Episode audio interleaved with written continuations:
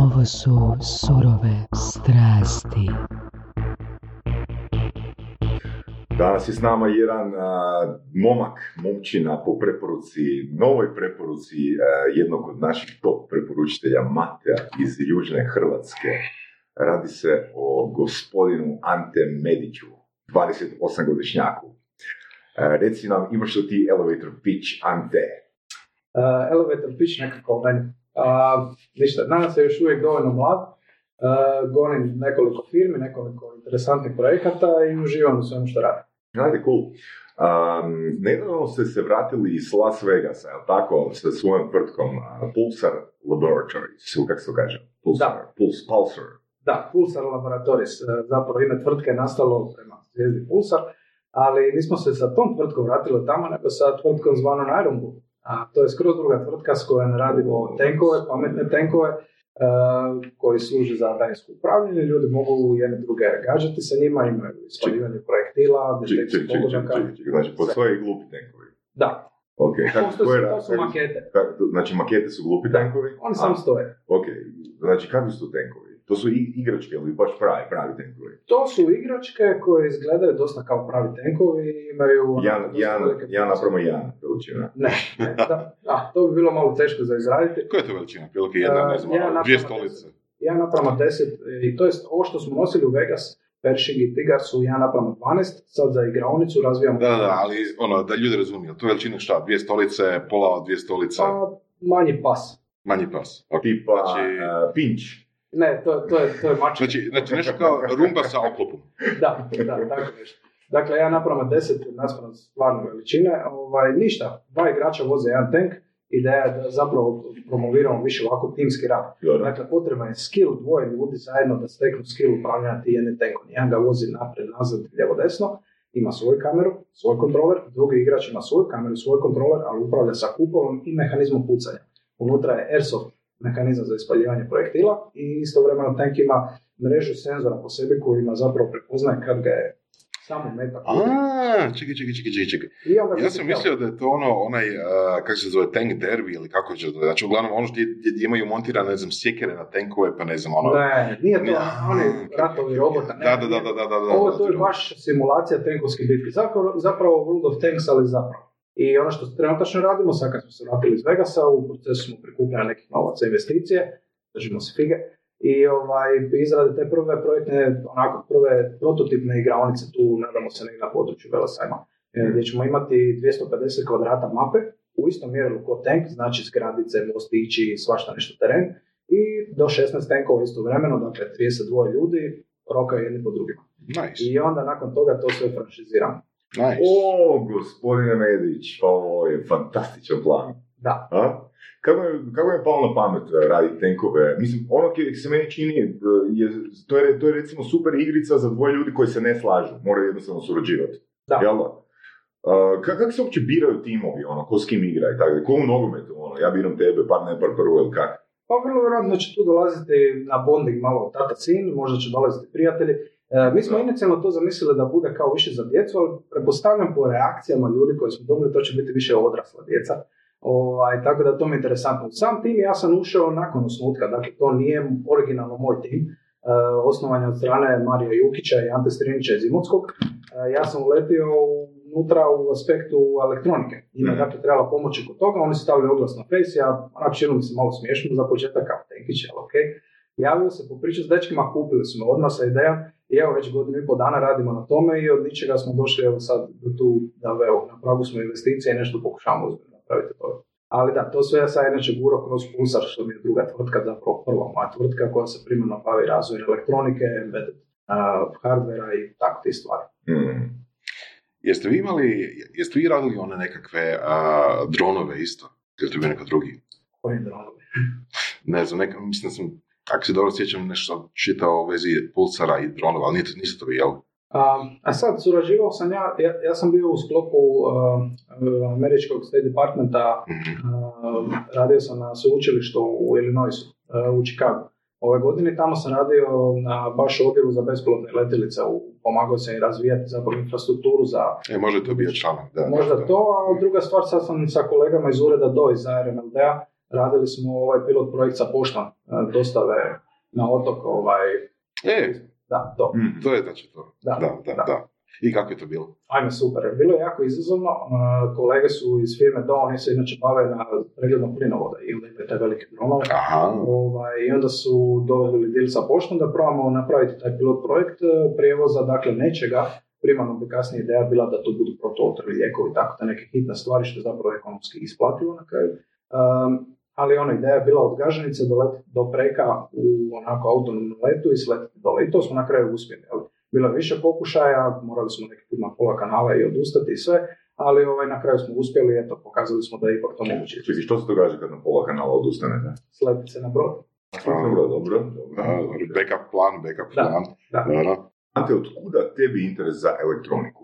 U, dobro pitanje. Dakle, kao klinio sam uvijek nastavio sve i svašta. Uh, ono, sve što je bilo po kući za nastaviti sa kad sam vidim šaraf s igrom, kako vi to kažete, sve, radio, televizija, znači sve, sve što se moglo nastaviti. Frižider. Sve, doslovno sve, sve.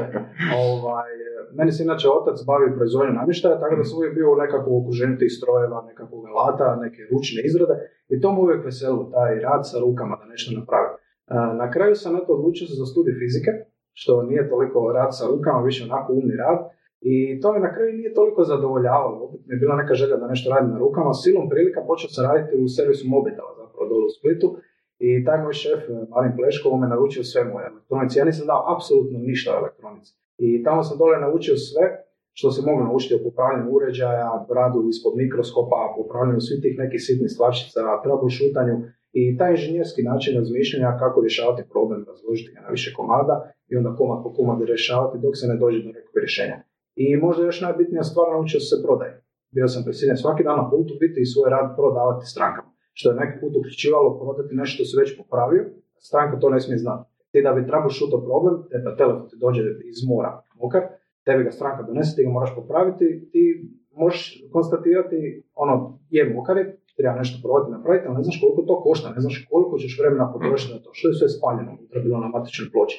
I onda ga slučajno popraviš u pet minuta. Dolazi stranka, ti joj moraš reći, gle, to je dvjesto kuna, nije bitno koliko, i sad tu ide ta igra, ali pregovor, ali će on pristati ili ne, a ti si ga već popravio, mora pristati, nema drugi. Tako da to je još jedna onako bitna stvar koju sam tamo naučio i što me da ček, danas... Čekaj, ovo je, ovo je meni osobno jako zanimljivo. Da. Znači, dođe ti stranka s mobitelom koji je pokvaren, ti ideš pogledati mobitel i zapravo si ga tijekom pregleda uh, popravio. Da.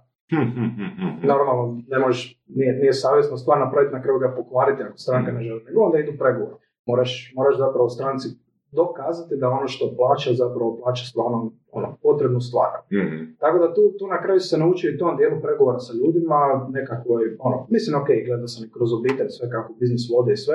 I eto, na kraju, kad mi je to, uh, ajde, tako kažem, malo i dosadilo, kad sam dosegao nekako vrh svega toga što mogu dole u Splitu napraviti, onda sam preselio tu u Zagreb, uh, radio sam prvo na razvoju viewcam kamere, to je išlo bilo na C E S dvije tisuće šesnaeste. godine, prvu stvar koju sam slao na C E S. Um, znači bio si dvije tisuće šesnaeste. Ne, nisam ja bio, bio je Vedran Bukman koji je to sve vodio, ali mi smo bili, ja i Dajgoro koji je sad sa mnom u firmi Pulsaru, smo bili radili na razvoju te kamere. Uh, godinu dana nakon toga smo odlučili izaći iz toga i otvorili smo svoju firmu. Tako da evo sad Pulsar taj već dvije i pol godine guramo i odradili smo stvarno hrpe i hrpe projekata. I tako nekako u cijelom tom putu sam zaljubio taj razvoj proizvoda.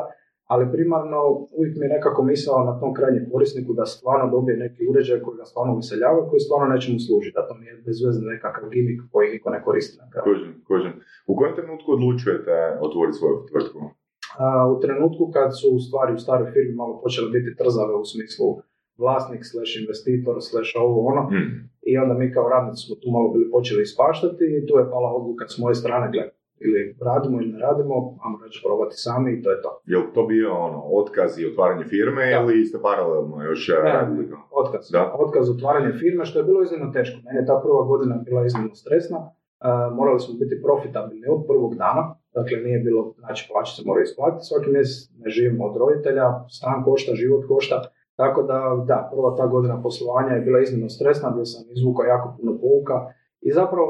Na koliko ste bili prijavljeni, osjećaš? Uh, misliš plaću? Da, da.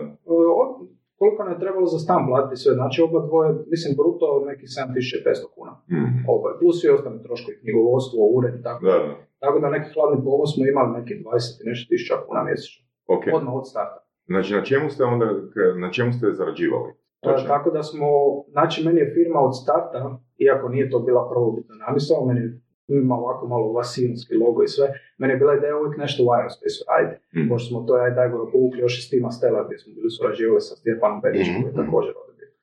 Međutim, silom prilika ne, nema druge, u Hrvatskoj jedino možeš raditi taj agentski posao, ako nemaš neki svoj proizvod investitora koji će te pogurati u startu. I onda smo mi odlučili, ok, radimo agentski posao. I onda smo zapravo prvi projekt koji smo radili, radili smo skupa sa Vladislavom Jurićem, mm-hmm. također je bio gost, radili smo sa njim onaj pametni učenik Vatizmu mm-hmm. Proizvod. I još par projekata, uspjeli smo naći klijente, ljude nagovoriti, to je opet ta, to je, to, to, ta prodaja moja. U biti više prodaja magla, da se tako izražim, da ljudima moraš kao osoba od dvadeset pet godina dokazati da ti daju povjerenje i novac, da ti nešto možeš izgurati do kraja. Naravno, svaki projekt koji smo uzimali tada, ja nisam znao ćemo mi to moći završiti do kraja, da li imamo iskustva, nemamo, ali eto, koji sve drugo uglavnom prvo i onda se tek onda razmišlja što i kako. Jel' možeš dati malo dio procesa, znači prodaješ ideju, prodaješ neku maglu, znači prodaješ neko uvjerenje da će to biti isporučeno do kraja. Kako novac ulazi? Recimo, evo, primjer, počneš surađivati sa tvrtkom A, jel' s njima dogovoriš neki paušal da plaćaju ili što? I za, i za što oni konkretno plaćaju? Znači, tu se primarno radi o radnim satima, mm-hmm. znači radni sati koji mi potrošimo na development. Ok, pločica ovom. Ono što ja sam od starta napravio i da nisam to mi bilo ubilo firmu i poslovanje i to dan danas drži kao jedini princip u firmi, sto posto avans. Znači bez toga ne radi. I imali smo isti primjer kod uh, Damira Podhorskog, mislim da smo početkom dvije tisuće devetnaeste imali intervju s njim, znači sto posto avans. Daj nam malo više informacije o tome, zašto i kada se to odlučio? Uh, to sam odlučio zapravo odmah, još prije što smo firmu otvorili da ćemo tako raditi. U nekim slučajevima sam popuštao. Međutim, naučio sam se tu u Hrvatskoj često ljudi na popuštanje reagiraju kao na slabost i ne shvate to kao uslugu koju ja tebi dajem da ti popustim, nego to shvate kao moju slabost i onda od prsta ugrizu cijelu ruku i ono, bez problema bi ti uništili firmu, ne platili po pola godine. Ima, znači imao si takve iskustva. Da, da, i to sam imao odmah u startu kod otvaranja firme prvi godinu. To su bile koje godine? Uh, Sad, dvije tisuće sedamnaeste. dvije tisuće sedamnaeste. I to, to je bilo užasno. Dakle, ali tu, ja, ja uvijek ću to reći, to svima kažem, to, je, to su bile najjeftinije greške ikad. Da mi se to nije desilo u startu, da mi se tipa desilo sad kad radimo projekte gdje su ulozi puno veće, evo sad trenutačno u proizvodnji, za Konzum radimo nekakve senzore, to su projekti koji puno više koštaju, puno više logistike, puno više ljudi koje treba organizirati i velike strukture, da mi se sad tako nešto desi, to vjerojatno ne bi preživjelo. Znači, dakle, drago mi da se desilo onda kad... Konzum plaća avans. Da, uspio sam i njih natirati da avansom plati. Opa, čas. Je li to bilo teško? Ne. To je, to je stvar, ja se ne pregovaram. Mislim, pregovaram se, ali ja... Ne... Mislim, zaslušite, jel, može, jel možemo onako roleplay neki napraviti, uh, tipa, ne znam, ja kažem, jel, trebam tvoju uslugu, bla, bla, uh, Ante, jel može natirati? Možda. Dobro. Ovisi koliko su te rati. Okay. Dakle, ovisi, na primjer, moj, moja na primjer politika ako je posao ispod tipa recimo nekakvih dvadeset do trideset tisuća kuna, onda nema nikakve tu pregovora, nego ili to iz forka iz nule, to je, to, to je premali novac. Tipa ako su poslovi puno veći, ono do pola milijuna kuna radnih sati, usluga plus proizvodnje, tako da ne se možemo nešto dogovoriti, nakompenzirati se kasnije u proizvodnji i tako dalje. Ali za ove neke sitne iznose kad ljudima samo treba nekakav brzi prototip ili nešto da validiraju neku svoju ideju, to ono, nema nekog pregovora. Dovoljno možemo, znači nije to sad više stvar toga da je to moja želja nešto, nego ja sam odgovoran prema svojoj firmi. Mi možemo te radne sate prodati nekome koji je voljan platiti više i koji je voljan platiti odmah. Hmm. Tako ako ja radim ustupak tebi, zapravo ne radim ustupak tebi, radiš štetu sebi firmi. Ovo je super framing, ovo je baš, baš si to dobro posložio u glavi. Na. Znači, da. Ako pristaneš na manje ili na rate, ti radiš štetu firmi. Da. Ok. Um, ok. Uh, jel onak... Uh, Recimo, u slučajevima kad se odlučiš dati na nekoliko obroka, ajmo reći, a, na temelju čega odlučuješ to dati? Je li to onak na temelju nekog ono, hanča, ono, intuicija, kad procijeniš osobu ili, ili se dobro zaštitiš ugovorom? Uh, ja u en de eve ugovora nešto previše ne vjerujem, mm. iz razloga što smatram, znači evo baš sam neki dan to nekom spominjao, malo sam čistio ured, sve firme koje su me tjerale da potpiše en de a, baš sam neki dan pedesetak iz zvuku bacio smeće, sve su propale. Znači, svi ti startupi, sve te ideje, sve kogod me tjerao da mu potpiše en de a. I to ljudima uglavnom i kaže kad mi sad dođu sa idejom, joj potpišem en de a. A koji razlog, koji razlog? Pa ja mislim kad se ljudi, kad ljudi misle da njihova ideja znači sve, da uglavnom ne shvaćaju koliko ideja ne znači zapravo ništa. Mm-hmm. Znači, ono jedino što je bitno je provedba i prodaje te ideje. Ništa drugo. Ja evo sad se vratim sa cesa, to ako niste nikad bili topla preporuka da odete, znači tamo na Sands Expo ima milijarde startupa koji rade ideje kako je, ovdje se ljudi ono imaju nekakvu ideju, onda to kao sakrivaju, sad će oni nešto godinu dana, nešto mozgaju po glavi, što bi, kako bi, daj odi vani i napravi to. Znači to je ovdje veliki problem kod nas što ljudi misle da ideja ima nekakvu vrijednost. Naravno da ima, ali ima samo tebi. Nikom drugom nema dogod ti to ne napraviš, ne utočiš. Dogod nije proizvod.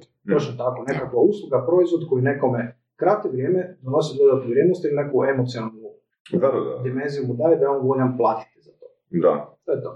Da, baš uh, jučer uh, sam izbacio ovaj Predictably Rational knjigu, znači kako ljudi vezano, kad je nešto njihovo, bez obzira što je to, a kad imaju emocionalnu konekciju s tim, s tom stvari ili, ajmo reći, s tom idejom, ono, validiraju to ono puta dvadeset. To se ja borim s tim svaki dan, i sam protiv sebe, naravno. Uh, ono što je najbitnija stvar u bilo kojem poslu po meni je imati jako mali ego. Znači, biti sposoban ideju odmaknuti od sebe, baciti na stol, pozvati sve ljude da je šutaj nogom, da napravo od toga nešto bolje. I svi ljudi, ja to vidim odmah na prvom sastanku, ljudi koji mi dolaze kao klijenti, ja, ja na kraju sad više nemam problema uopće s tim, jer tako je prepoznano odmah. Ljudi koji imaju veliki ego, koji misle da je njihova ideja sve i koji zapravo, kad mi ja kažem, gle, to bi trebao tako shvatiti to kao kritiku sebe, ne proizvoda. Da, da. I onda to je automatski problem. Ja ako to vidim, znam da će biti loša suradnja i to nikakvi novci ne spašavaju tu situaciju. Jednostavno s takvim ljudima ne radim. Mm-hmm. To je to. Uh, imali smo, ja mislim da je to bila epizoda šest sedam, gdje je bio Stevica Puharski. On je zapravo prvi, uh, prvi podcast u kojem sam pričao o tome da ideje se zapravo ne trebaju skrivati. Da. Jer zapravo usporava se ono proces. Tako da, uh, daj mi reci, daj mi reci, molim te, uh, znači kako bi se onda po tebi ljudi trebali ponašati kad imaju neku ideju i kad uh, ti prezentiraju? Prva stvar, maknuti iz sebe taj mentalitet uh, da te sram, poruge. Mm-hmm. E, to je često. Mislim, ja isto sve što sam u životu radio, više na to pratila je nekakva poruga, nekakva pa ti to ne možeš, rađe se uvati nečeg drugog pametnijeg. Ono, to, to je jednostavno tako, mi imamo takav mentalitet tu kod nas i treba se protiv toga boriti, nije to lako pogotovo. Ja mislim da ljudi u velikim gradovima, pogotovo u Zagrebu, još čak žive u nekakvom balonu, jer to tu tako nije i ne razume. Neko ako dođe iz male sredine, ima sve te komplekse, ono, gdje ti svi te cijeli život potežu za noge, znači samo da ne odskačeš od prosjeka. I to dole stvarno onako ono, u Dalmaciji, Dalmatinskoj Zagori, po tim malo zabitnim mjestima, stvarno je tako. Što nije loše, zato jer to tamo pomaže zapravo da zajednica ostane koherentna i tako dalje, ali ovaj, da ne odskačiš previše od prosjeka. Ali, ali onda na kraju u životu to rezultira time da jednostavno te strah svega. I treba te strahove u sebi pobijediti, znači da, da te nije strah doći pred publiku, da te nije strah pričati, da te nije strah izraziti sebi i svoju ideju. I to je na kraju najbitnija stvar i ono što ja mislim na kraju odijeli neko ako uspije u životu, neko ako ne, samo pobijediti taj strah da konačnici apsolutno nije bitno ko misli nešto o tvom proizvodu, dok god na kraju nije spreman novce izbaciti za njega. Ok, ajmo ovako. Znači, što misliš o uh, ljudima koji vjeruju u svoju ideju, uh, svi su im oko njih rekli da, da to neće uspjeti i na kraju je uspjelo. Kako bi to komentirao? Pa to, to, to je, ja mislim, svako ikad nešto uspio tako nešto doživio. U nekom obliku. Da, jer mislim razlog u čega sam te pitao je ono, znači ona uh, tamna brojka toga, koliko je zapravo neuspjela iza, iza takvog jednog uspjeha, na? Je, istina, ali također, pa ja imam propalih ideja, mogu sam voziti jako fini auto do sad, koliko sam ideja imao i kroz firmu koje su propale, ali to je apsolutno normalna stvar, ljudi se moraju prestati bojati neuspjeha. Hmm. To je, ono, je apsolutno normalna stvar i neki put nije stvar u tome da se ti kriv, ne kontroliramo ovaj svemir. Ima toliko, ono, toliko ogroman, toliko toga stvari slučajno dešava, možda i ne slučajno, ne bi znao, ali ne možeš sve kontrolirati. Konačno na kraju možeš imati super ideju, možeš imati super tim, možeš imati funding, kako spada i sve. Našao se na krivo mjesto u krivo vrijeme, nisi se našao na tržištu u pravo vrijeme. A ima ljudi koji su apsolutno diletanti za ekonomiju, ne razumiju slobodno tržište, ne razumiju apsolutno, takvi sam isto upoznao. Evo, baš sam jučer sa jednom kolegicom pričao. Znači, upoznao sam ljudi koji apsolutno ne razume ekonomiju kako funkcionira, ništa ne razume. A super imaju firme, radim super, uspješni i tako dalje. Kako to, kako to objašnjavaš? Pa ja mislim, ja ne vjerujem osobno u sreću, okay. Znači vjerujem osobno da... Ono, da... Čekaj, čekaj, čekaj, kad si rekao ono, pravo ideja, pravo vrijeme, šta je to? Slučajnost. Bravo, dobro, tako ćemo nazvati. Pa dobro, ja bi isto rekao, ono, slučajnost, dogodilo se. A mislim, sve je slučajno, da. Po mene, u ovom svemiru, pa. Tako, a bit, a bitno, je, bitno je da ne vjerujem u sreću. Ne, ne, ja, vjerujem, ja bi to možda malo reframe-o kao sve zavisi od networku kojeg si dio. Točno tako. Ono, ako si ti radio na tom svom networku, dakle da, imaš više sreće, ali ti si radio na tom networku. Točno to, i to je zapravo bitna stvar, ja ljudima često i to naznačim upravo to. Dakle, ljudi koji se konstantno trude, koji ne odustaju, koji nakon što padnu dignu se i nastavu dalje, to jesu onako bitne kvalitete ako želiš u poduzetništvu ostati, jer na kraju, na kraju to dijeli ljude koji na kraju uspiju. Znači, nekome se stvarno, da tako kažem, po sreći, pa im iz prve nešto onako uspije, stvarno super priča. Mm. Ali nekima da. na kraju ovisi, i ovisi na kraju taj network upravo koji izgrači. Da. da će ti neko na kraju prišapati gdje ima ovaj čovjek tamo koji ti može pomoći. Znači, to je onako ona bitna stvar na kraju koja odjeli neko ako... Na kraju. Da, recimo primjer sa Gajšakom, je li tako? Da. Na Evo, znači isto stvar networka, ne? Isti, isti ulaz u zgradu sa carom, ako se dobro sjećam. Da, naprimjer, Albert je meni super, ja sam baš večer bio kod mene ovaj, popodne u uredu. Ovaj, nešto malo raspravljali o nekim novim stvarima što on sad razvija. Ovaj, I on mi je, na primjer, ja sam mu to rekao već nekoliko puta, on mi je najbolji klijent koji sam nikad imao. Iako na kraju sad još malo i poslovni partner, neki projekt zajedno radi. Znači, to je nastalo od toga da smo nešto tipkavo počeli, ok, mogli bi nešto. On je na kraju došao i rekao, gledaj, trebam pomoć oko razvoja telefona i na kraju se to pretvorilo super priču. Jesam muku, devet mjeseci razvoja, ali eto, na kraju smo stvarno to izbacili i napravili uređaj. On je stvarno, evo, meni je on, na primjer, primjer osobe kakva treba biti u poduzetništvu. Znači, griza čupa na svoju stranu, da su mi svi klijenti takvi kakav je on. Ja ne bi imao u životu problema nikad nikakvi. Što znači griza i čupa? E, to znači da ga ja ne trebam tirati da odradi svoj dio posla. Znači, on sam, ono, on sam donosi i gura, gura tempo i raspored. Mm-hmm. I to je, to, je, to je onako dobra stvar i jako bitna kvaliteta. On, on baš čupa. Eto, mm-hmm. ne, ne, ne nekako drugčiju riječ za to. On baš super. Mm-hmm. Čekaj, bio si postavio super pitanje, ono, tipa za one slučajeve kad neko ne razumije ekonomiju, kada ono nema iskustva, tako nešto opet mu dobro ide. Uh, počeo se priča, pa sam ne bio prekinuo. Uh, pa da, tu, tu, tu sam malo, samo da se vratim, dakle to, to može, znači može završiti super i može završiti veoma loše, to sam htio reći. Znači neki ljudi koji apsolutno su diletanti za te stvari, na kraju su ono toliko bogate, milijarde zarade, cijeli život ostanu socijaliste ili što već.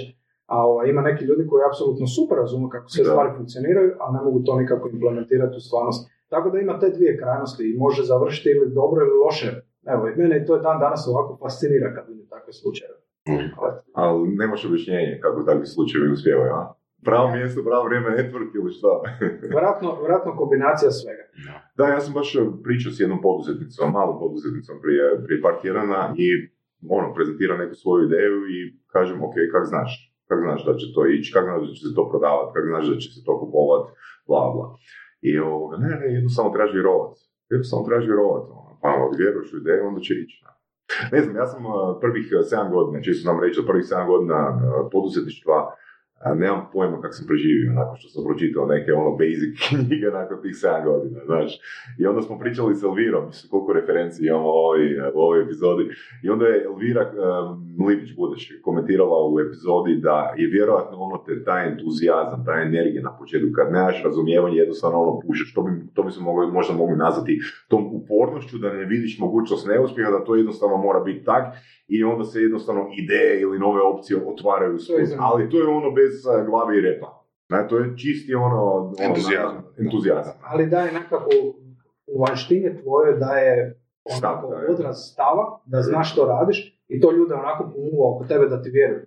A iako zapravo realno nemaš pojma što radiš.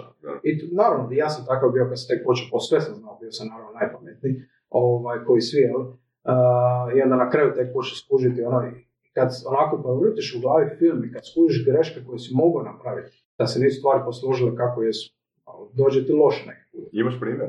A jo, pa ima. Pa naravno, u, u, u, prije svega u biznisu sam proizvodnje hardware. Znači, to je, to je nešto što je, greške su jako skupe. Dakle, software je jedna stvar, može se desiti nekakav tehnički dug u, u projektu, može se desiti možda odabir krive arhitekture, nečega, ali sve se na kraju da mitigirati. Vi proizvodite deset tisuća uređaja, to je konačna stvar.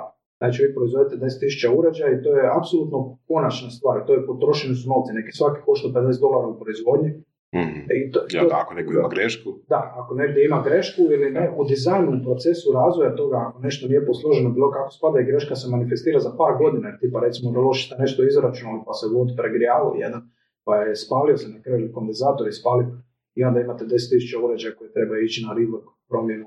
Da. Tako da ono, te stvari, ono i dan danas evo, mene to onako mori po glavi, pogotovo sam radio u servisu, meni je najgore bila stvar kad mi ljudi donijeli punjače da im popravili, ja sam nešto morao po tome pričkati, ja znam ta osoba to nosi sa sobom doma, stavit će to kre kreveta, da se nešto puni kre zavise. Dosta puta me to bilo kroz glavu, onako da se ne zapale. Evo recimo, jedna interesantna ovaj anegdota, Bio je naput jedan televizor došao na popravak i šef je naručio kondenzatore tu iz Zagreba iz jednog dućana. Došli su kondenzatori, mi smo ih zamijenili i stavili televizor da radi. I odjednom pras. Odemo iza i on već mene naravno krivo si kondenzatore naručio ovo, ono na sto posto si manju voltažu naručio pa su roknuli. I ovaj, ja rekao, dobro, ok, ne pošao u čipoteku, uzeo druge, zamijenili i ti radi. Ja smo gledali, ok, i ostalo su na ta dva ista. I došla je druga televizija drugi dan i opet te iz tog dućana iz Zagreba, ja stavim zelen, opet ista stvar prasna. I mi sad idemo iza gledati, skužili smo da su njima vratno u dućanu Kinezi podvalili falše kondenzatore koji su bili zapravo kondenzator u kondenzator. A, sad kući što je bilo već. Da. Ja, ja ne znam kako se njima to isplati raditi, tako je paljenskarije, ali eto, nekome se očito isplati, neko je našao ekonomsku računicu u tome i oni su to tako prodavali. I ovo je tamo bilo na granici, dakle mi uvijek uzmemo naravno više, da pokriš taj buffer i sve i pikove nekako ima. Ali ovaj put se jednostavno eto desilo da smo tamo na čipu stavili. Ja, da, da. Evo, te, recimo takve stvari. Sad da se to desi recimo nekom u kući, da je taj televizor kada je nečeg zapaljivog, ono, sve te stvari koje se mogu desiti, ti to imaš uvijek na glavi. Tako isto je uređaj koji radimo. Meni je to uvijek, kad, kad rad, napravimo design log, kad se komitamo za proizvodnju, to je ono najteža odluka koju možeš napraviti. Sve, uvijek je lako biti, to, to je problem inženjera, svi su feature creepovi, znači oni bi svi creepali dodatne feature, dodatne feature, ali kad tad moraš koja je Albert, morali smo doneti odluku, ok, telefon je sad gotov, moramo ga zaključati, proizvesti i pošipati ljudima. Iako se mogli tu nadograditi još tonu sitnica, onako da bude fora. Mm-hmm. Ali to, to je recimo ta stvar kod hardvera koja onako poprilično onako mori svakoga ko se bavi hardverom. To je jako težak biznis. Mm-hmm. Da, unutar nekako onog šireg tehnološkog sektora, hardver je posve drugačiji od softvera. Da li zbog toga softver, onako možeš naprijed, možeš ga možda danas preko interneta i popećati, popromijeniti, da. Ali popraviti udaljeno bez da uopće dolaziš kod klijenta ili šta god. Hardver nije, hardver je baš da. Posebna priča. Mi pokušavamo naprijed ugraditi O T U, over the air update na sve što radimo. Mm. Evo, čak i sad ove senzore. Mi ono što radimo, radimo za senzoriku za frižidere, za mjerenje temperature za HASAP, da imaju to digitalizirano sve tamo po tim dućanima. I ovaj, to smo sve napravili najjednostavnije kao smo mogli na Wi-Fi spoju već postojeću infrastrukturu u dućanu. To je isto bitna stvar. Kad ja radim razvoj uređaja, ja se ne bavim, ja ne programiram više. Ja uopće ne bavim ti razvoj. Ja radim onaj high level design. Ja upravo donosim te odluke koje na kraju... Što to znači high level design? Uh, to znači da ja osmislim kako to treba funkcionirati, kako će biti najisplativije za proizvesti i kako uopće to napraviti da to bude isplativo. Tipa recimo... Kad je nama došao klient... To je dosta, kaže, to je dosta opsežan zadatak. Ono što bi rekli arhitektura. Da. Znači, tipa recimo mogli smo to napraviti na par načina. Mogli smo to staviti neki u loru, mogli smo ovo ono. Napravim, mogli smo to napraviti da bude skupo i neisplativo. Ali ja sam došao u dućan, rekao, a već imate Wi-Fi u dućanu. Napravit ćemo sve na Wi-Fi da radi. Wi-Fi, jel? Hmm. I tako smo znači, došli od modula koji inače košta deset dolara na modul koji košta dva dolara. Štedili puta pet odmah u tome. Druga stvar, imamo dakle mogućnost da sve bude na istoj mreži, da oni mogu to kontrolirati kako spada i istovremeno povezano je automatski na internet, možemo pušati update na sam firmware na uređaju, da, ono, sam software koji se izvršava na uređaju, ako treba nešto nadograditi u budućnosti. Mm-hmm. Tako da te neke odluke, to je ono što ja na kraju radim. I, ono, i bitno je napraviti odmak od toga, ja to namjerno radim, ja volio se baviti više tim developmentom, ali je nužno napraviti odmak od toga upravo iz razloga da možeš zapravo vidjeti greške. Tipa recimo Albert i ekipa, oni kad rade, oni zaronuju to i ne vide izvana. Da, da, dobro. To smo čuli par primjera. To je, ona, to je ono što je rekla ovaj, uh, Cegović, raditi na biznisu, a ne u biznisu, odnosno raditi jel, kao high level stvari, lekturu, postaviti posao, zaposliti ljude koji će onda raditi stvari. Asoci ili asocijacija i disocijacija. Točno to, da moraš se odmaknuti od toga da bi vidio to. Inače, ako si unutra glavom, jednostavno ne vidiš izvana. Spomenuo si recimo te razlike u cijeni, jel? I, i mislim da to isto korisno malo diskutirati. Jedna od uh, razloga zašto hardver, odnosno razvoj hardvera privlačan je to što su margine relativno velike. Znači, razvoj, uh, dizajn hardvera je užasno skup, uh, ne samo elektronike, nego sad dolazi i kućišta, sad dolazi recimo pakiranja, sad dolazi ona distribucija fizička tih stvari. Znači, sve to skupo ulazi u nekakvu cijenu um, krajnjeg proizvoda, jeli? Uh, ali na kraju krajeva, zbog toga što je taj dio ogromno skup i komplicirani su to skupa, su relativno marže dosta velike, jel? Da. Da li to u slučaju? Uh, je, uh, znači nekako onako nepisano pravilo po kojem se mi vodimo kad nešto proizvodimo je BOM puta pi ili pet. Znači BOM je bill of materials, znači to je sve koliko je košta uređaj da se mm-hmm. napravi i onda prodana cijena je puta tri do pet. I mm-hmm. to, je, to je to, ali tu ti pokrivaš sve, ti tu pokrivaš dakle kasnije nadogradnje i aplikacija servis i ovo i ono. Moraš. Da, ali to je ljepota. Čekaj, čekaj, čekaj, puta pet, a, znači unutar tog jedan. puta pet, da. Jedan je pokriven servis i da, da. nadogradnje. Da, znači sve jedno je puta pet. Znači da. Sa uključenim servisom i nadogradnjama je puta pet. Da. To, to, to, ok. Tako, mislim za svaki proizvod postoji nešto, ali to je ljepota, ljepota hardvera. Znači imaš dva izbora, ili radiš, ili radiš nešto malog volumena, ali visoke dodatne vrijednosti, ko što radi Rimac, ili radiš neko smeće koje može proizvesti sto tisuća komada, ko što je izabave, radi nekakve pametne magnetiće koje rade matače. Pa možete prodati eventualno milijon komada, zaraditi dolar po svakom komadu, zaradio si milijon dolara. Tako da, ili deset centi pa zaradi sto tisuća dolara. Nije, nije loše. A nije bitno kojiš. No, to, to je ta, to je ta onako ljepota hardvera.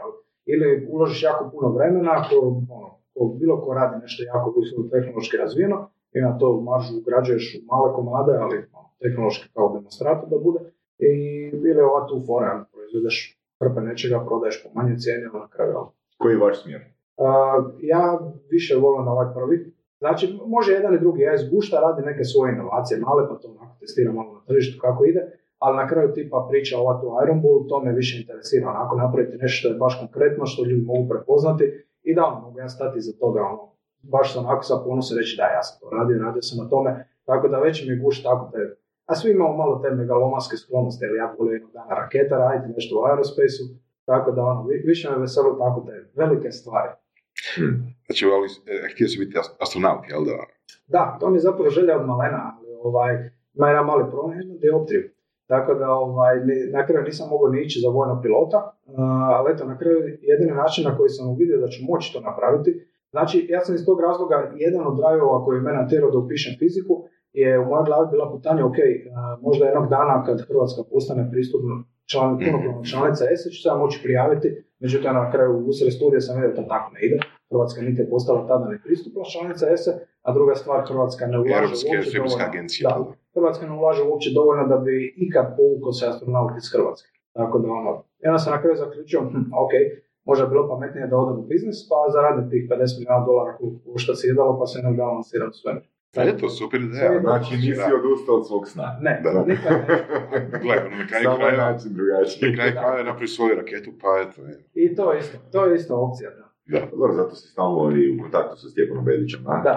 Da, da, da, da, da, ta vatrica još dodatno tinja. Da, jel? Da, često se mi nalazimo, pričamo o tim našim idejama. Ovo, evo, zadnje što smo bili na ljeto realizirali za Pik, što smo dignuli gore salamu u svemir. Probili smo, ja mislim... Što, dignuli ste salamu u svemir? Da, salamu u svemir. Možemo li više od toga?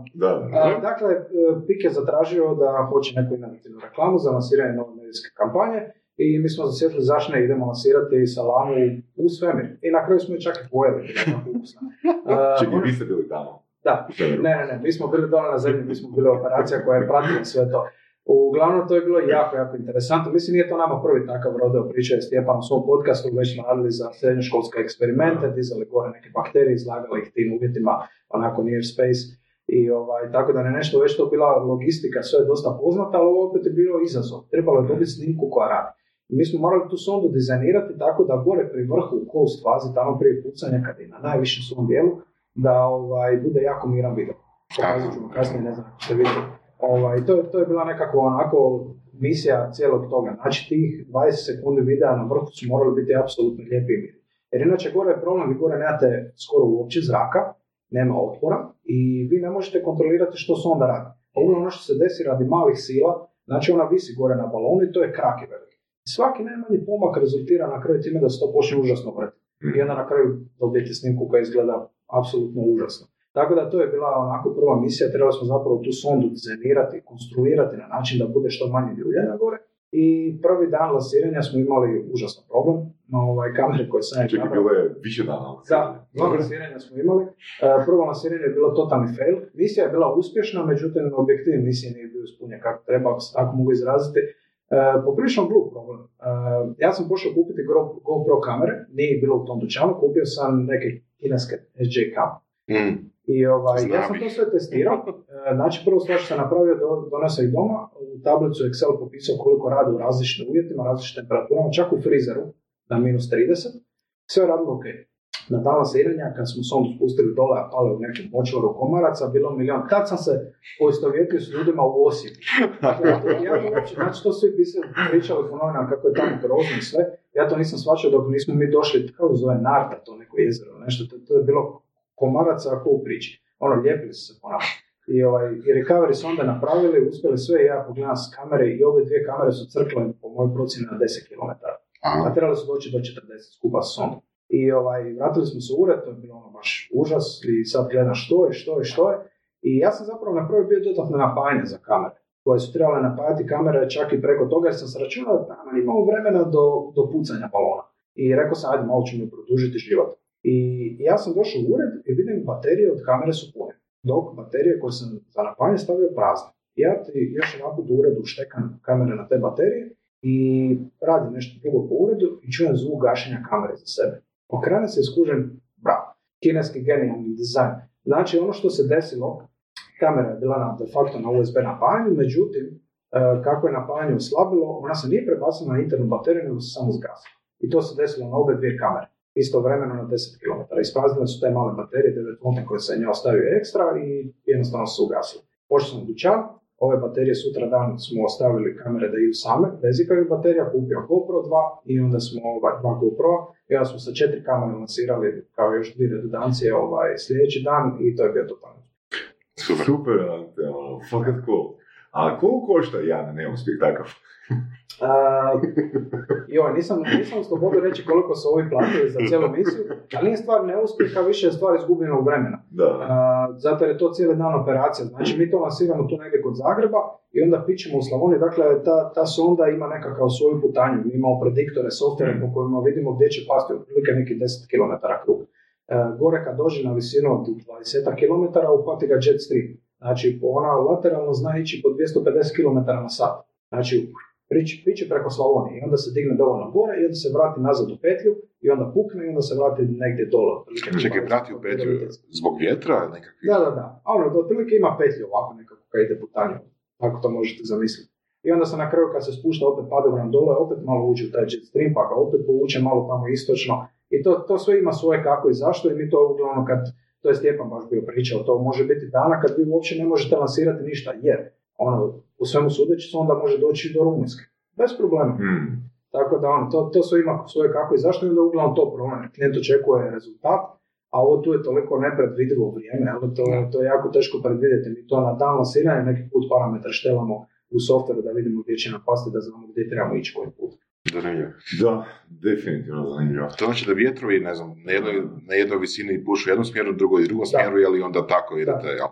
Da, imate lijevo, desno. Vjetrovi da. Svi imaju svoje na različitim visinama, imaju različiti smjer i brzinu i intenzitet. Neki put budu gastovi, neki put budu kontinuirani vjetar, to sve ima svoje. To bi Stjepan znao bolje objasniti, pošto je bilo. Hmm. A kako uh, jedna tvrtka poput Pika odluči, želim lansirati salamu u svemir? Pa evo, ne znam, nekome stavno... Znači, onak, neko, neko iz marketing odjela, ono, dođe ono, na Google tražilicu, tko lansira salame u svemir? Da, ja ne znam kako su oni došli do Stjepana uopće. Agenciju za lansiranje salame u svemir. Ne znam kako su došli do Stjepana. A pazi diferencijaciju, ima salame, poštete, to sve druge agencije. Vege, vege, salame. Što se ispostavilo super prilika i to se moram tek javiti na Vartu. E, njihove sam baterije koristio, ovaj, znači prvi dan sam isto također u trek, mi imamo unutra tri redundantna sustava za praćenje. Imamo A P R S koji ide preko Sljemena, radio sustav.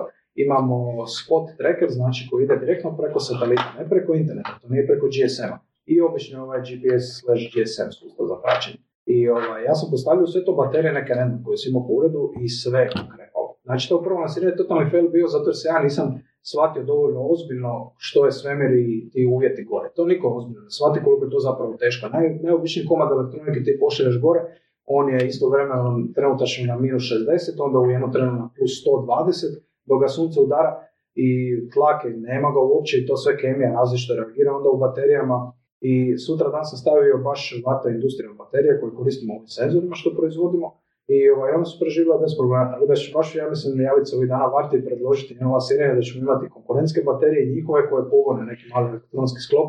No, da, super, tamo, super, eto, eto, eto, dobar pitch. Da, dobar da, pitch, dobar pitch. Mislim da to nisam vidio nikada. Da, da, da, tako nešto. Eto. Eto, koliko se, spre, koliko se spremi vaditi da namjestimo rezultat? Koliko treba? A pazi ovo, onda u neke budućnosti će biti baterije koja je nakon certified do, ne znam, trideset kilometara. Pa da, sad kako se razvija cijela ta industrija, ja to volim pratiti jer mene to osobno jako zanima, obožavam svemir i astronautiku, stvarno od malena mi je to onako velika strast. Ano, mislim, do, do te mjere da mi je hobi astrodinamika, orbitalna mehanika, znaš koja je ura.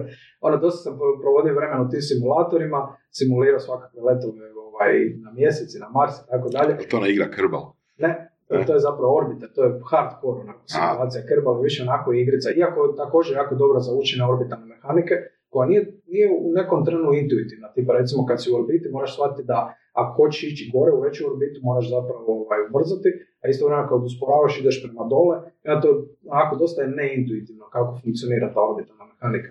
I, ovaj, i meni je to onako velika ljubav od malena i sve i to pratim, sve i sad gledam upravo kako se to rađa, nama svima pred očima, to ljudi vratno sad i ne shvaćaju. Ono isto što je napravio razvoj interneta za ljude poput Elona Muska i Jeffa Bezosa, što je to je njima omogućilo infrastrukturu na kojoj su oni razvili svoje ideje, svoje bogatstvo, sve što su razvili su razvili na toj infrastrukturi interneta. Tako isto oni danas vraćaju svijetu na način da razvijaju infrastrukturu koja će nama u budućnosti omogućiti da razvijemo ekonomiju u kojoj će ljudi, ono, imat ćemo prve trilijardere, da se tako izrazi, upravo iz te svemirske ekonomije. I upravo sad trenutno će se razvije infrastruktura za to i to je fascinantno gledati. Možeš malo više o tome, znači koja je infrastruktura, za što, kako? Prije svega, prije svega za lansiranje, znači mi imamo veliki problem da gravitacijsko grotlo u kojem jesmo u zemlji, ono, jako je skupo izaći iz njega. I trenutno tehnologija na kojoj se radite... Da malo budemo ono, opširniji za ljudi koji slušaju. Uh, to skupo znači treba jako puno energije, odnosno jako velika da. Raketa pod navodnicima, puno goriva da se jel, nešto pošalje gore. Kontrolirana eksplozija, jako puno goriva, jako puno hardvera koji jako puno košta. I ono što se radilo do sada, što je bila norma, uh, kao da uzmete avion, odletite od Los Angelesa do Frankfurta i avion bacite u smeće. Znači, totalno neisplativo. Niko ne bi letio da je to tako. Ono što Elon Musk radi, zapravo raketu vrati nazad, sačuva hardware, malo ga ispoliraju i frpiše, nije to toliko jednostavno, ali opet dovoljno jednostavno da se isplati očito i ovaj, ponovno napune raketu gore, on diže gore.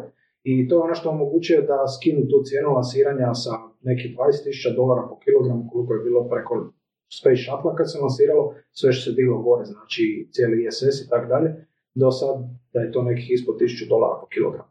I to je ono što omogućava tu kritičnu masu da imamo jednog dana u orbiti da. Dovoljno hardvera i svega da možemo kasnije na mjesec se preseliti i kasnije do Marsa. Da, odnosno dovoljno hardvera to bi bilo nekakve stanice, a to ne bi da. Bilo ono mali satelitići. Mislim, ta cijena je super, je to omogućuje, na primjer, školama, to je već bilo u svijetu, mm-hmm. da su škole lancirale eksperimente, znači ona, u tu kilogram mase stane svašta, stane on nekakvih senzora, stane neke elektronike, kemije, što god unutra, i jednostavno, jel, zbog te jeftinoće mm-hmm. se može lancirati gore. To su ti cube satovi. Cube satovi, da. A, s druge strane, jako puno su zadnje vrijeme govori o tome da ima satelita previše. Ne znam točnu brojku, ali astronomi se često žale, pogotovo ono, amaterski astronomi, da, da ono, svako malo kad gledaju gore im ono, preleti neki satelit preko teleskopa. Ja? Da, to je veliki problem. Ja se inače isto bavim astrofotografijom i ta ekipa amatera zaljubljenika u astronomiju Hrvatske je onako mala zajednica, ali dovoljno aktivna i često tamo na primjer na Petrovoj gori se radi mm. promatranja. I da, to je veliki problem, pogotovo sad sa Starlink satelitima koje Elon Musk lansira. Oni trenutno rade na tome da je smanje albedo, znači da je smanje taj odsjaj od sunca, ali svejedno to će biti jako veliki problem. Sad, mislim, ja mislim da je to jednostavno na kraju nužda, da moramo imati takav tehnološki razvoj. Nije lijepo, ne sviđa mi se, ako će oni uspjeti taj problem mitigirati na način da će malo probati to sve, staviti nekako materijale koji ne reflektiraju, toliko super, ali to da, generalno, čak i nije problem ta reflektivnost za astronome, to je nama više ovako problem kad slikamo, radimo astrofotografiju i sa zemlje promatranja putem velikih teleskopa. Veći je problem količine mase te u orbiti što imamo potencijal za nekontrolirani raspad svega toga. Božu. Da, znači dovoljno je, tipa Kinezi ne napraviti problem, oni lansiraju raketu nekakvu i onda je sa drugim projektilom susretnu. To producira tisuće i tisuće malih projektila Šapnela. Koji svak letu u svoju stranu i velika su opasnost za druge satelite. Ako ga pogodi može izazvati jednostavno lančanu reakciju. I onda imamo problem da ono doslovno tisuću godina nećemo moći izaći iz orbite. Toliko će biti zakrčeno sve sa tim smećem. Ako se tako nešto desi, tako događa. Nije za sad još toliko kritična masa, ali ide prema tome i sad trenutačno veliki drive svih svemirskih agencija civilnih, a ja mislim da bi se oni isključivo trebali time baviti, znači ne slanje ljudi u svemir, nego takvi tehnološki napredcima u smislu micanja smeća i svemira i bazične znanosti, Oni sad trenutno jako puno ulažu u te stvari da osmislu načine kako ćemo sve to smeće vratiti nazad.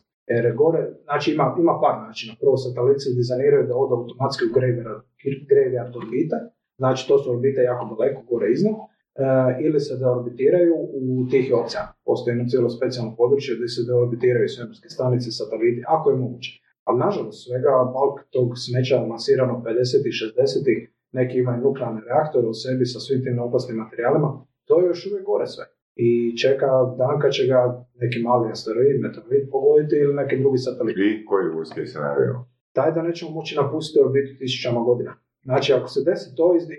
Ta... Tisućama godina? Da, tisućama godina. Toliko će biti potrebno da prirodnim, prirodnim dikejom orbite sve to padne na zemlju. U tom slučaju, ako ne znam, ako si jedan satelit raspadne, ako ga nešto pogodi i on eksplodira, na primjer, od tisuću dijelova, ti dijelovi su dalje u orbiti, ti dijelovi dalje putuju dvjesto kilometara na sat ili više, koliko si rekao.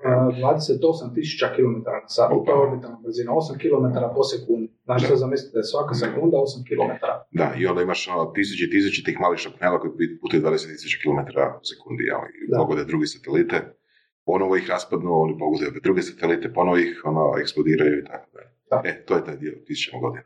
Da. Mm. I treba onda jednostavno vremena. Znači, te orbitalni, znači elementi koji djeluju u orbiti na nekakav, na tu orbitu su, naravno, omotač zemlje, atmosfera. Koliko god ljudi misle, on ne završava na sto kilometara, proteže se do dvije tisuće petsto kilometara gore, jako malim količinama, ovi jako lagani plinovi, ali sve je dovoljno da usporavaju letjelicu, svako. Ono, i to je jedan prirodni pad letjelice na kraju zemlju. Plus to je još i solarni vjetar koji također usmjerava, znači ono što se koristi na kraju solarnih jedrima. Sve te neke stvari na kraju utječu na nekakav orbitalni put nekakvog objekta u orbiti zemlje. Ja, odnosno, na primjer u ovom slučaju usporavaju. Da, take, usporavaju, take, da. Take potencijalne šapnele i sve ostalo. Da, da. Zato par tisuća godina je to mali efekt, ali ono, opet compounding nakon nekoliko da. stotina godina da na kraju pada na zemlju. Mm-hmm. To je to. Ja. Um, ono što sam čuo tebi da ima zanimljiv način isto i putovanja, odnosno u gradom koristiš romobil, ne? A, da, to je nova stvar. Romobil imam tek par mjeseci, inače okolo sa biciklom. A, nema na auto tu u Zagrebu iz razloga što su konstantno gužve i ja, ja mrzim stajati dva tri sata, ne radite ništa. Znači, ja dole sam prije svega iz Zadra i onda mi svi što smo dole iz Dalmacije, sve što je preko trideset minuta u auto je nama put. Tako da, ovaj, on, to je ljudima u Zagrebu normalno svaki dan provesti sad dva vremena u auto, meni je to horor. Znači, rađe bi ono, ne znam što radio nego to. Tako da rađe biciklom, pješke i evo sad nedavno i romobilom, pa tako se krećemo. Je li to električni ili onaj? Je električni, električni. Ne, nije, nije na, na pokret nogama. Tako da je električni, ali ne, inače se pokušavam baviti što više mogu i sportom i sa svime. Da, rekao, rekao je Ante da je smršavio koliko deset do petnaest kilograma u zadnjih dva mjeseca, tako da električni je kupio kad je postigao taj cilj. Ne, ne, zapravo u postizanju tog cilja zapravo smanjio malo hranu, malo više počeo vježbati, malo više paziti na sebe i to je to. A, da, ovakav način rada općenito u I T sektoru je, ako ne paziš na sebe, mislim to u bilo kojem poslu, ali vratno ono tu najviše dosta sjediš. I ovaj, meni to, ja mrzim sjediti, nisam takav po prirodi, mi je konstantno mi vruće, ja sam ovako kratka rukajima cijelu zimu, svi smiju tamo u tehnološkom parku, ja imam na sebi svega ovu tanku kožnu jaknu i kratka rukajima, meni je vječno vruće, ja konstantno nešto moram raditi, jer da mi je užasno sjediti, jer meni noćna mora. Tako da, ovaj, osim ako se ujutro ne skoncentriram mailove, odraditi sve kad se dignem, ja tokom dana pokušavam što više ono, telefonski razgovor obaviti tako da šetam i da sam aktivan, da nešto radim. Mm. Ok, a, mislim da će biti korisno, pošto si jel, a, imaš neke uspjehe u tome. Koje točno sportove, šta točno radiš za, jel, za mitigaciju tih problema? A, kao, kao klinio sam trenirao stolni tenis, ano? Što je super sport, jako eksplozivan i solo sport, meni je jako pasao.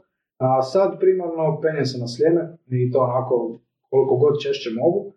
Znači, ono klasika Bikčević, on gore do punktjarke, trčim po nasipu, iako to mi je iskreno dosadno, i evo sad baš kanim opet krenuti na penjanje i malo terena. Mm. Solidno. Kako dolaziš do znanja? Što radiš? Od kuda srčeš znanje i mudrosti? Dobro pitanje. A, to se promijenilo kroz godine.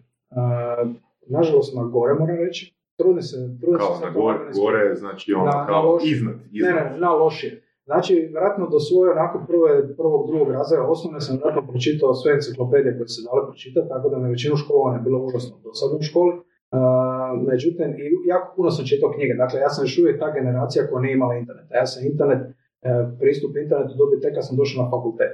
onako stane. Znači, sa svojih nekih dvadeset godina. Ja sam još uvijek ta generacija, iako dosta mlađi, rođen devedeset prve. I tako da uglavnom sam čitao... Jel, jel Zadar je u Zanzibaru?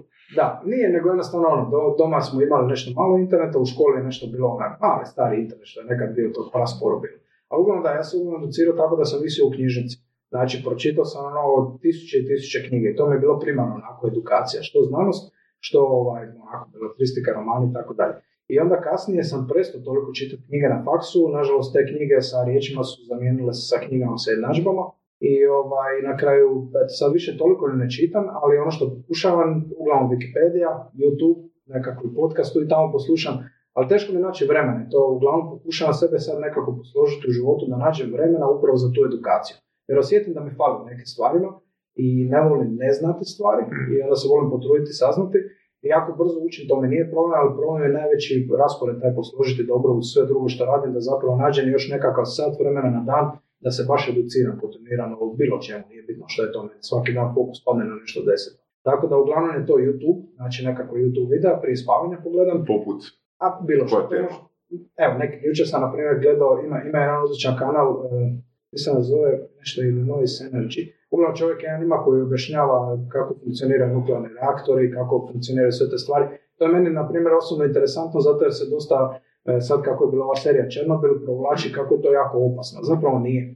Na recimo, tako educiram se tako što više mogu stvari. Ono, sve, sve što mi je interesantno, neki put samo provrtim, zna biti ono interesantno nešto o insektima, nešto deset onako. Ili nešto o ekonomiji, nešto o biznisu, nešto o...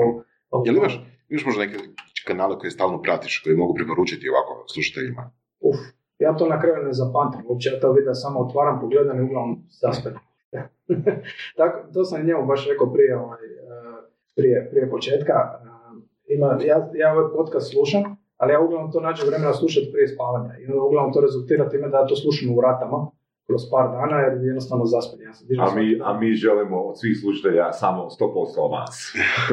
Eto, točno tako. Ali to ne funkcionira. Ja, ja se dižem svako jutro od pet do pet i trideset i ja sam već u jedanaest i jedanaest i trideset ono, mrtav. Ozbiljno. Da. Tako da ono, ne, ono, prirodno nosim leće i onda mi to dodatno napravi umor na oči i onda doslovno ono, zaspenči legno. Tako da ovaj, potrudim se još nešto poslušati, pogledati, ali... Budiš se u pet i trideset, u jedanaest i trideset si već mrtav, u tri popodne spavaš. Ne, ne, ne spavam. Znači, preko dana uopće ne spavam. Znači, naprijam sam cijeli dan, od kada se ujutro dignem sam na sto posto i do kraja dana.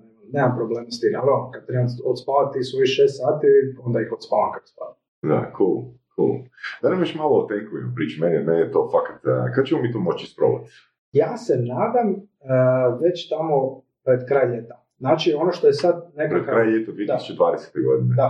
To je komentar za slušatelje koji ovu epizodu slušaju dvije tisuće četrdeset sedme. godine. Da, ispričavam, zaboravljam da će ovo ljudi slušati i u budućnosti. Ovaj, da, trenutačno, prvi mjesec je trenutačno dvije tisuće dvadesete. godine, vratili smo se sa CES-a, tamo smo pokupili stvarno dobre kontakte. Ono što je mene tamo primarno dobro iznenadilo je e, reakcija ljudi na, na tu našu ideju. Tu u Hrvatskoj većina ljudi reagira na sljedeći način. E, mogli biste to tako i tako, vi nemate pojma, daj meni ja što to bolje. To je uglavnom reakcija tu ljudi. Sa što, na, na, na tenkiće? Ne, ne, ne, generalno na bilo koji biznis. Ovi ljudi uvijek se nađu pametni. Ljudi, kad kažeš ljudi, su to recimo, ne znam, gdje su to, ne znam, vozači, komercijalisti, vozači kamiona ili su to investitori? Nažalost, to zadnje.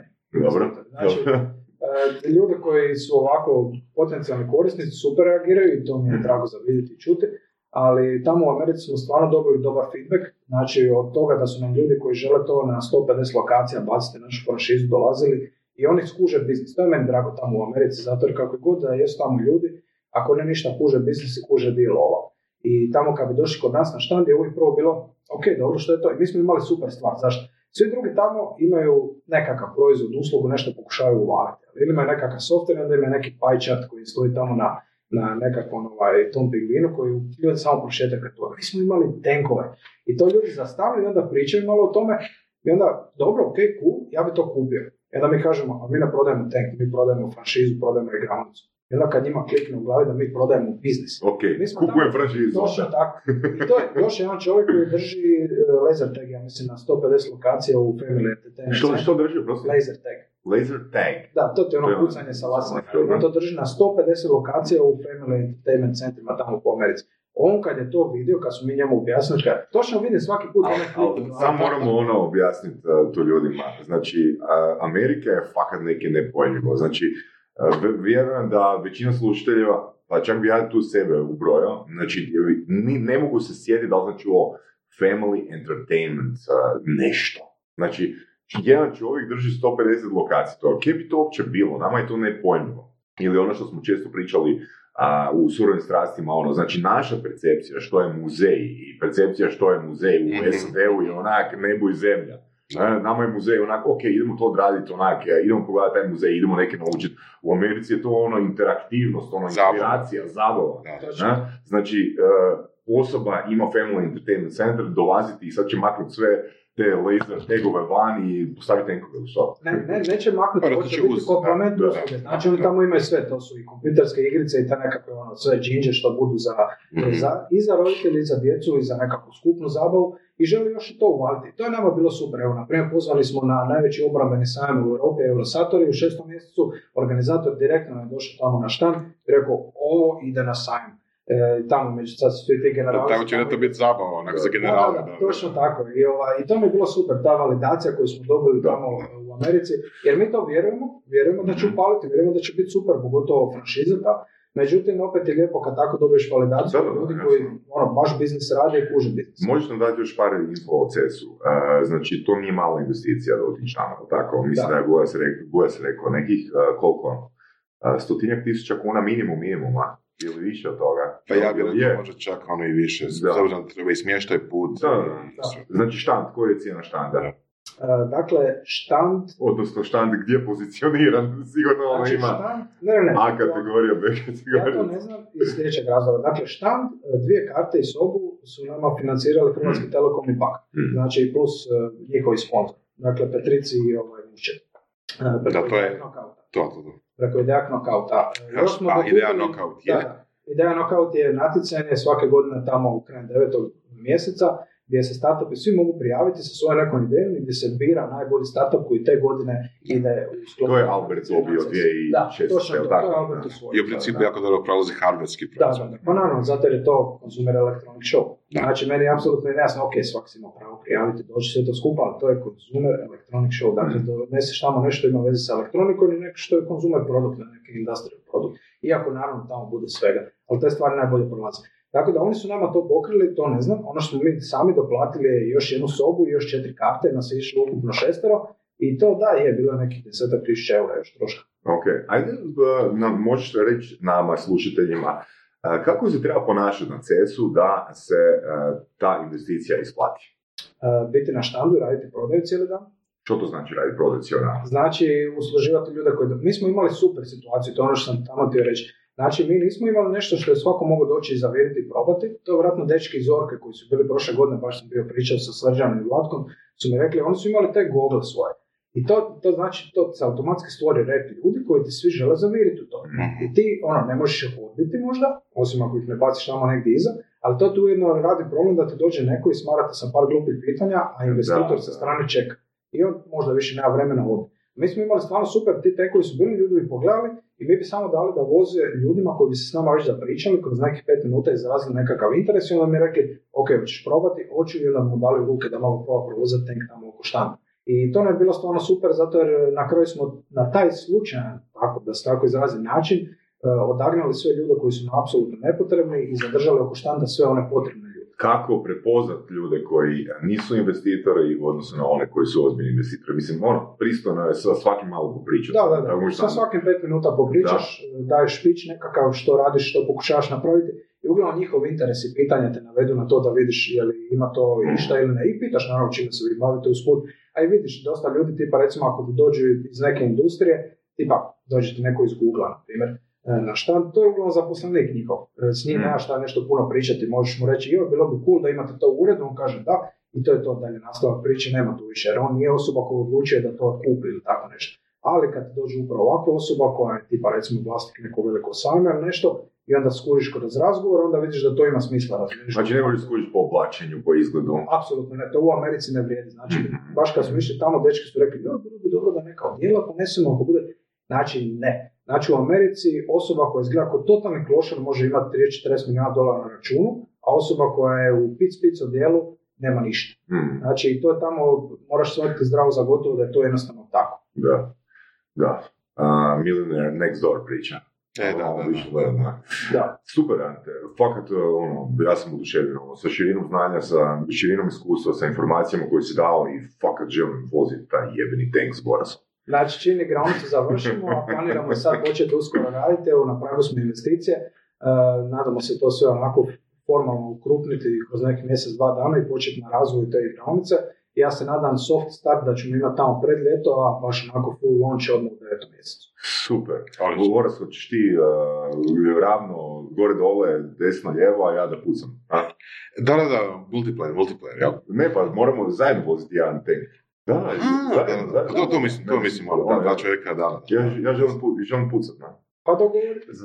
Bacat ćemo novčići i onda ćemo se izmijeniti. Da. Da. Uh, Ante, sa svojih dvadeset osam godina, fakat imaš ono poprilično znanje, iskustvo, set interesa i fakat, ono, mislim da ćemo napraviti follow-up epizodu kad probimo tisuću epizoda. Ha? Može. Onda će to biti, ono, vrlo vjerojatno, jedan top pet najpopularnijih gosti koje smo imali. Ono, želimo ti da se nastaviš razvijati, ono, tim tempom i malo više čitaj.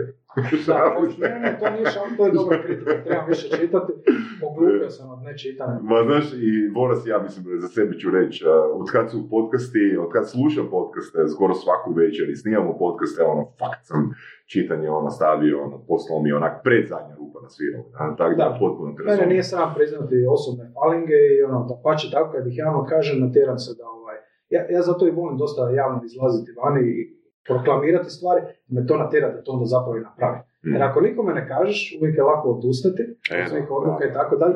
Ovako recimo kolegama, Commitment. da, da, ja sam kolegama tamo na poslu rekao, ja ću smršati, više neću biti debel. Znači, nisam bio debel, nužno, bar po mom prijatelju iz Kanade, po američkim standardima nisam debel, ali o, ipak za sebe jesam i osjećam se neugodno, ja sam tamo svima rekao, gledaj, ja ću smršati. I onda sam morao smršati, nije to bilo na kraju, poslije toga, oči nećeš nego. Ako si rekao pred svima, nema druga. Da, da, je, i još jedan komentar.